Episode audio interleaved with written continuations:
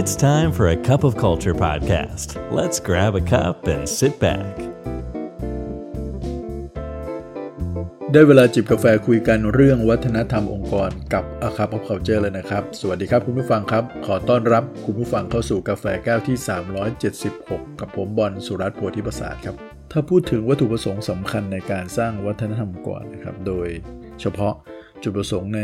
ยุคใหม่นี้นะครับ ที่หลาย ๆ องค์กรเริ่มตื่นตัวที่จะให้ความสำคัญเกี่ยวกับเรื่องของการสร้างวัฒนธรรมองค์กรเนี่ยการทำให้คนในองค์กรเกิด trust เกิดความไว้วางใจกันและกันนะครับ ไว้วางใจองค์กร ไว้วางใจเพื่อนร่วมงาน ไว้วางใจผู้บริหาร และขณะเดียวกันก็ทำตัวเองให้เป็นที่น่าไว้วางใจกับคนรอบข้างด้วยเนี่ย อันนี้ก็ต้องบอกว่าเป็นผลที่ตามมาขององค์กรที่มี วัฒนธรรมองค์กรที่ดีนะครับ ที่พูดแบบนี้เพราะว่าการที่เราเกิด trust กันในองค์กรเนี่ยมันนำมาซึ่งผลดีหลาย ๆ อย่างครับทำให้การทำงานมันสมูทมันราบลื่นนะครับ โอกาสติดขัดก็จะน้อย ไม่ต้องคอยพะวงว่าเอ๊ะวางไว้วางใจกันได้ไหมเนี่ยนะครับ มันเดินไปข้างหน้า แบบไม่ค่อยสะดุดนะครับ เกิดบรรยากาศเชิงบวกในการทำงาน และแน่นอนครับมันก็นำไปสู่ผลงานที่ดีนั่นเอง องค์กรที่ประสบความสำเร็จมากๆ เขาก็จะมีวิธีการครับที่สร้าง trust ในองค์กรได้อย่างดี งั้นการสร้าง trust เนี่ยมันเลยเป็นความสนใจของผู้บริหารทั่วโลกเลยนะครับ PwC เขาเคยทำวิจัยเมื่อหลายปีที่แล้วนะครับแล้วก็พบว่า 55%ของผู้บริหารทั่วโลก เชื่อว่าการที่องค์กรขาดความไว้วางใจกันและกันเนี่ยมันจะมีผลสำคัญต่อการเติบโตขององค์กร แบบมีนัยสำคัญไม่แพ้ปัจจัยลบๆด้านอื่นเลยครับ ผมมีโอกาสได้อ่านบทความอันหนึ่งของ Harvard Business Review นะครับ ชื่อว่า The Neuroscience of Trust ซึ่งเขียนโดยนะครับคุณพอลแซกนะครับคุณพอลแซกเนี่ยก็เป็น professor นะของมหาวิทยาลัยแครมองที่สหรัฐอเมริกานะครับเป็นคนที่สนใจเรื่องของการทำงานของสมอง เรื่องจิตวิทยาและการเชื่อมโยงไปสู่เศรษฐศาสตร์แล้วก็ผลลัพธ์ในทางธุรกิจ เขาศึกษานะครับเรื่องของสารเคมีในสมองครับ ที่เกิดขึ้นในระหว่างที่คนเกิดความไว้วางใจกันและกันครับ ซึ่งไอสารเคมีตัวนี้มันเรียกว่าออกโตซินนั่นเองนะฮะมนุษย์จะหลั่งออกโตซินมามาก ๆ เลยนะครับ เมื่ออยู่ในสถานการณ์หรืออยู่ในบรรยากาศแห่งความไว้วางใจกันและกัน เขาถึงขั้นแบบมีแลบเลยนะครับ ในการทดสอบเรื่องพวกนี้นะครับ โดยการที่มีการทั้งตรวจเลือด มีทั้งการสแกนสมองนะครับ เพื่อดูระดับออกโตซินที่เกิดขึ้นในช่วงการสนทนา ในระหว่างที่คนกำลังพูดคุยแลกเปลี่ยนข้อมูลกันอยู่ และแน่นอนครับเวลาที่คนเกิดความเครียดมากๆเนี่ยไอออกโตซินมันก็ไม่ค่อยหลั่งด้วย บทความนี้อ่านไปจะเห็นว่าคุณพอลกันเนี่ยแกโอ้โหแกจริงจังมากเลยนะอาจารย์ท่านนี้แล้วไม่ใช่การวิจัยนี้ทำในสหรัฐอเมริกาอย่างเดียวนะครับเขาเดินทางไปทั่วโลกเลยนะครับแม้กระทั่งในปาปัวนิวกินีด้วยซ้ำไปนะครับเพื่อจะให้มั่นใจได้ว่าออกโตซินเนี่ยมัน เกี่ยวข้องกับความไว้วางใจกันของคนทั่วโลกไม่ได้ขึ้นอยู่กับบริบทใดบริบทหนึ่งเท่านั้นเอง แล้วทาง professor Paul เนี่ยเขาก็เลยเอาผลวิจัยเนี่ยมาแชร์ให้ฟังครับว่า ในสถานการณ์อะไรบ้างล่ะ ที่เขาพบว่าออกโทซินมันหลั่งเยอะๆ โดยเฉพาะสถานการณ์ที่เกิดขึ้นในองค์กรนะครับในการทำงานร่วมกันเผื่อตรงนี้จะเป็นแนวทางให้บรรดาผู้จัดการบรรดาผู้นำเนี่ยสามารถที่จะเอาไปปรับใช้ครับกับทีมงานของตัวเองได้ พื่อสร้างบรรยากาศแห่งการไว้วางใจกันครับ แล้วก็ถ้ามันมีบรรยากาศแห่งการไว้วางใจที่ดีแล้วเนี่ยวัฒนธรรมองค์กรดีๆ มันเกิดขึ้นแน่นอนครับ อันแรกเลยเนี่ยนะครับเขาบอกว่าออกโตซินจะหลั่งเยอะมากๆ เมื่อคนคนหนึ่งเนี่ยนะครับเขาทำอะไรในสิ่งที่ดีแล้วเนี่ยแล้วเขาได้การ recognize ได้รับการชื่นชมทั้งที่ส่วนบุคคลแล้วก็ในที่แจ้งด้วย ตรงนี้เขาบอกว่าเป็นข้อแรก ๆ เลยนะครับ ที่ส่งเสริม เรื่องของ trust มากที่สุด การที่คนสามารถที่จะทำในสิ่งที่คอมมิตไว้ตั้งเป้าหมายไว้ พอเจ้านายรับรู้รับทราบว่าเขาทำความทำสำเร็จแล้วเนี่ยนะครับ มีการชื่นชมเขา มีการประกาศให้คนอื่นๆรู้นะครับ ยิ่งถ้าความสำเร็จนั้นเป็นความสำเร็จที่ยิ่งใหญ่เนี่ยก็ต้องทำให้เหมาะสม อาจจะรวมไปถึงการเฉลิมฉลองการปาร์ตี้กันกับเพื่อนๆ แล้วก็ใช้โอกาสเนี่ยในการที่จะ recognize ความสำเร็จของคนคนนี้หรือคนกลุ่มนี้เนี่ยนะครับให้กับคนที่เหลือฟังเนี่ยอันนี้ครับมันจะสร้างความไว้วางใจ เพราะเป้าหมายที่เราตกลงกันไว้เขาทำสำเร็จ และเขาได้รับการตอบแทน สมกับแรงที่เขาลงไปนะครับจะเห็นไหมว่าว่า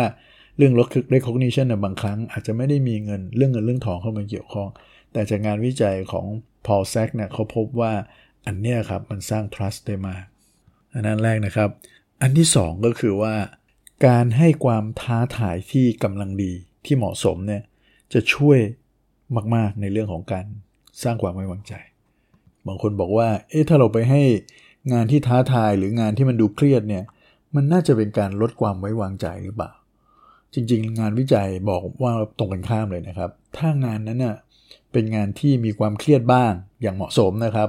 ต้องออกแรงต้องใช้ความพยายาม และที่สำคัญ ไอ้เป้าหมายนั้นเนี่ยมันต้องทำได้จริงนะครับ ไม่ใช่อะไรที่ไกลเกินไปแล้วก็ไม่มีอยู่จริง เพราะว่างานที่ท้าทายเนี่ยมันจะเปิดโอกาสให้นอกจากตัวเองจะได้ทุ่มเทศักยภาพของตัวเองอย่างเต็มที่แล้วเนี่ยมันยังเป็นโอกาสที่จะทำให้ตัวเขาเองกับหัวหน้างานของเขาเนี่ยมีโอกาสได้ทำงานร่วมกัน หัวหน้าก็มีโอกาสได้เช็คถึงความคืบหน้า มีโอกาสได้ดูสถานการณ์ความเป็นจริงนะครับ โดยเฉพาะว่าไอ้เป้านี้เนี่ยมันยังจริงอยู่ไหมนะครับ มันน้อยไป หรือมันสถานการณ์อาจจะไม่เหมาะแล้วอาจจะต้องมีการปรับเป้าเนี่ยแหละครับ ตรงนี้แหละครับมันทำให้ความไว้วางใจเพิ่มพูนมากขึ้นครับ ได้เห็น progress การทำงานร่วมกันนะครับอยู่ใน progress ของมัน ทางมหาวิทยาลัยฮาร์วาร์ดเนี่ยเขาเคยทำวิจัยนะครับ ไปศึกษา daily ของคน 12,000 คนเลยนะฮะแล้วพบครับว่า 76%ของคนที่เรียกวันนั้นว่าเป็นวันที่ดีเนี่ยมักจะเป็นวันที่มันมีโปรเกรสของงานอ่า มันมีความคืบหน้า จากจุดที่เป็นอยู่ไปสู่เป้าหมายที่ตั้งใจงั้นเวลามันได้ทำอะไรดีๆ ร่วมกันเนี่ยมันก็แน่นอนความไว้วางใจมันก็เพิ่มมากขึ้น อันที่3นะครับอันที่ 3 ก็จะเป็นการให้โอกาสทีมงานได้เลือกเองครับ เลือกอะไรครับ เลือกวิธีการที่เขาจะทำงานด้วยตัวเอง ไม่ใช่ไปฟิกซ์หมดเลยว่าวัดวายหาวทุกอย่างนะครับ บางครั้งบอก why บอก what หรือบอก why อย่างเดียวก็พอนะครับ how เนี่ย ทางทีมงานสามารถหาวิธีการที่ตัวเองด้วยนะครับ ซึ่งอันนี้มันก็แสดงถึงความไว้วางใจเลยล่ะและแน่นอนผลลัพธ์ของมันก็จะนำไปสู่องค์กรที่มีนวัตกรรมมากยิ่งขึ้น คนได้คิดได้หาวิธีการของตัวเอง ในบทความชิ้นนี้เนี่ยเขาบอกว่าสหรัฐอเมริกาเนี่ยนะครับเขาใช้เวลาหลายปีเลยครับ ให้บริษัทยักษ์ใหญ่ทางด้านรถยนต์นะฮะซึ่งเขาก็มีหลายเจ้านะครับร่วมกันออกแบบกับกองทัพนะฮะในการที่จะ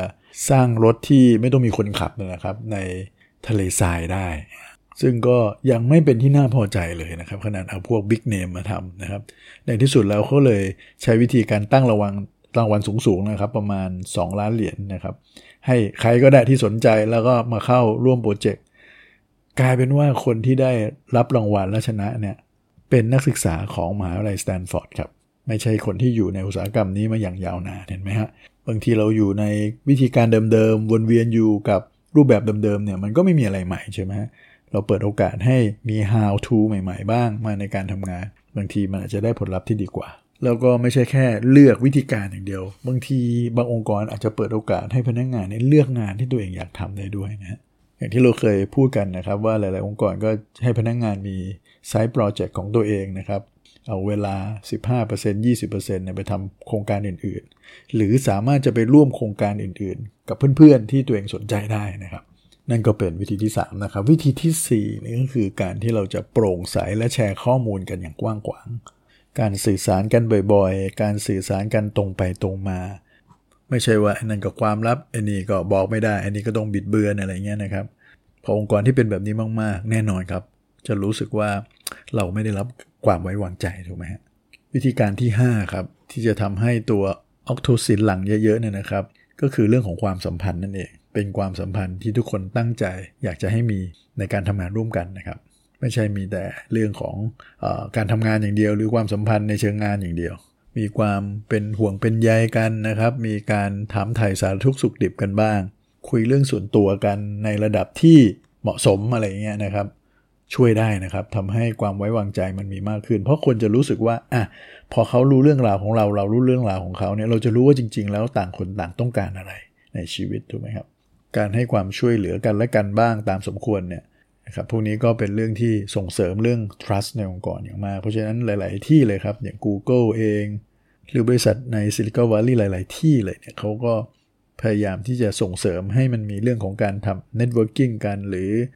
มีความสนใจอะไรที่ไม่เกี่ยวกับงานคล้าย ๆ กันเนี่ยมารวมเป็นชมรมมารวมเป็นกลุ่มคล้ายๆมหาลัยอย่างเงี้ยนะครับแล้วไม่ใช่แค่นี้นะครับในมุมผู้จัดการเอง ถ้าเรารู้จักลูกน้องเราดีเนี่ยเรามีความสัมพันธ์ที่ดีต่อกันเราก็จะรู้ว่าจริงๆแล้วเขาต้องการอะไรในชีวิตเขามีเป้าหมายอะไรเขาทำงานทุกวันเนี้ยเขาอยากได้อะไรถูกไหมครับเพราะฉะนั้นการที่เราจะพัฒนาเขาการที่เราจะมอบหมายงานเขาการที่เราจะให้คำแนะนำต่างๆเนี่ยมันก็จะไป ถึงชีวิตของเขาโดยรวม ไม่ใช่แค่จะมองเรื่องงาน แต่เพียงอย่างเดียว อันนี้หมดสมัยแล้วนะครับ ที่จะเอางานเป็นตัวตั้ง โดยเฉพาะในบริบทปัจจุบันเนี่ยคนรุ่นใหม่ๆเนี่ยเอาตรงๆเขาสนใจการเติบโตเป็นการส่วนตัวเขามากกว่า ที่จะมององค์กร เหมือนในยุคที่ผ่านมานะครับถ้าอยากจะสร้างความไว้วางใจ โดยเฉพาะคนรุ่นใหม่อันนี้ครับต้องทำเยอะๆและสุดท้ายครับก็คือการแสดงให้เห็นถึง vulnerability นะครับ อันนี้เนี่ยแปลยากมากเลย ผมว่าถ้ารวมๆแล้วก็น่าจะหมายถึงการที่เราทำให้ลูกน้องเขาสัมผัสได้ว่าเราก็เป็นคนเหมือนเขานะฮะเราไม่ใช่เทวดาที่ไหน เราก็มีความอ่อนแอ เราก็มีเฟลในชีวิต เราก็ไม่ใช่ว่าสำเร็จไปซะทุกอย่างในซะทุกเรื่องนะครับกล้าเปิดเผยจุดอ่อน กล้าเปิดเผย ปัญหาส่วนตัวความล้มเหลวต่างๆเนี่ยอันนี้ช่วยได้นะครับในการสร้างความไว้วางใจกัน บางคนบอกว่าเฮ้ยไม่ใช่สิ เราก็ต้องบอกว่าเราเก่งอย่างนั้นเก่งอย่างนี้สิ มันถึงจะเกิด creditability หรือลูกน้องเขาถึงจะ trust เรา เพราะไม่งั้นถ้าเราไม่เก่งเดี๋ยวเขาไม่ trust เรา อันนั้นเป็นวิธีคิดแบบโบราณนะครับ แต่การพูดคุยกันให้เห็นว่าเราก็เป็นคนคนหนึ่งเคยผ่านเรื่องราว อย่างที่เขาเคยเจอมา วันนี้เราอาจจะทำได้ดีขึ้นนะครับ แต่ก็ไม่ได้สมบูรณ์แบบหรอกครับเพราะฉะนั้นทุกคนไม่มีใครสมบูรณ์แบบ ให้เขารู้สึกว่า เออเขาก็มีเพื่อน เขาก็ไม่ได้กำลังคุยกับซูเปอร์แมนอยู่นะครับ คนธรรมดาอย่างเราก็สามารถประสบความสำเร็จได้ หรือแม้กระทั่งอาจจะขอความช่วยเหลือจากลูกน้องด้วยก็ได้นะครับ ไม่ใช่ว่าเราต้องเป็นฮีโร่ตลอดเวลาทำให้ลูกน้องรู้สึกว่าเออเขาได้ช่วยเรา โดยเฉพาะในเรื่องที่เราไม่ถนัด ให้เขาสอนเราให้เขาแนะนำเรา อันนี้ก็ช่วยได้มากนะครับ ที่จะให้ trust มันดีขึ้น และนั่นคือ 6 อย่าง 6 ประการนะครับที่ท่านลองไปปรับใช้ดูได้ครับ โดยที่ทางคุณพอลแซกเนี่ยเขาได้ทำวิจัยมาละเอียดนะครับ เป็นวิทยาศาสตร์มากๆ เป็นเรื่องของการทำงานของสมองโดยตรงเลย แล้วเท่าที่ผมดูผมว่ามันก็ make sense ทุกข้อเลยครับงั้นแน่นอนครับรู้จะเริ่มสร้างวัฒนธรรมการตรงไหนเนี่ยนะครับ ก็เริ่มสร้างจาก trust ก่อนเลยนะครับ แล้วพอเพราะสิ่งนี้เป็นพื้นฐานสำคัญเลยครับ ต่อสิ่งอื่นๆที่จะตามมา วันนี้กาแฟหมดแก้วแล้วนะครับ อย่าลืมนะครับ ไม่ว่าเราจะตั้งใจหรือไม่ก็ตามเนี่ยวัฒนธรรมองค์กรจะเกิดขึ้นอยู่ดีครับทำไมเราไม่มาสร้างวัฒนธรรมในแบบที่เราอยากเห็นกันล่ะครับ สวัสดีครับ And that's today's Cup of Culture. See you again next time.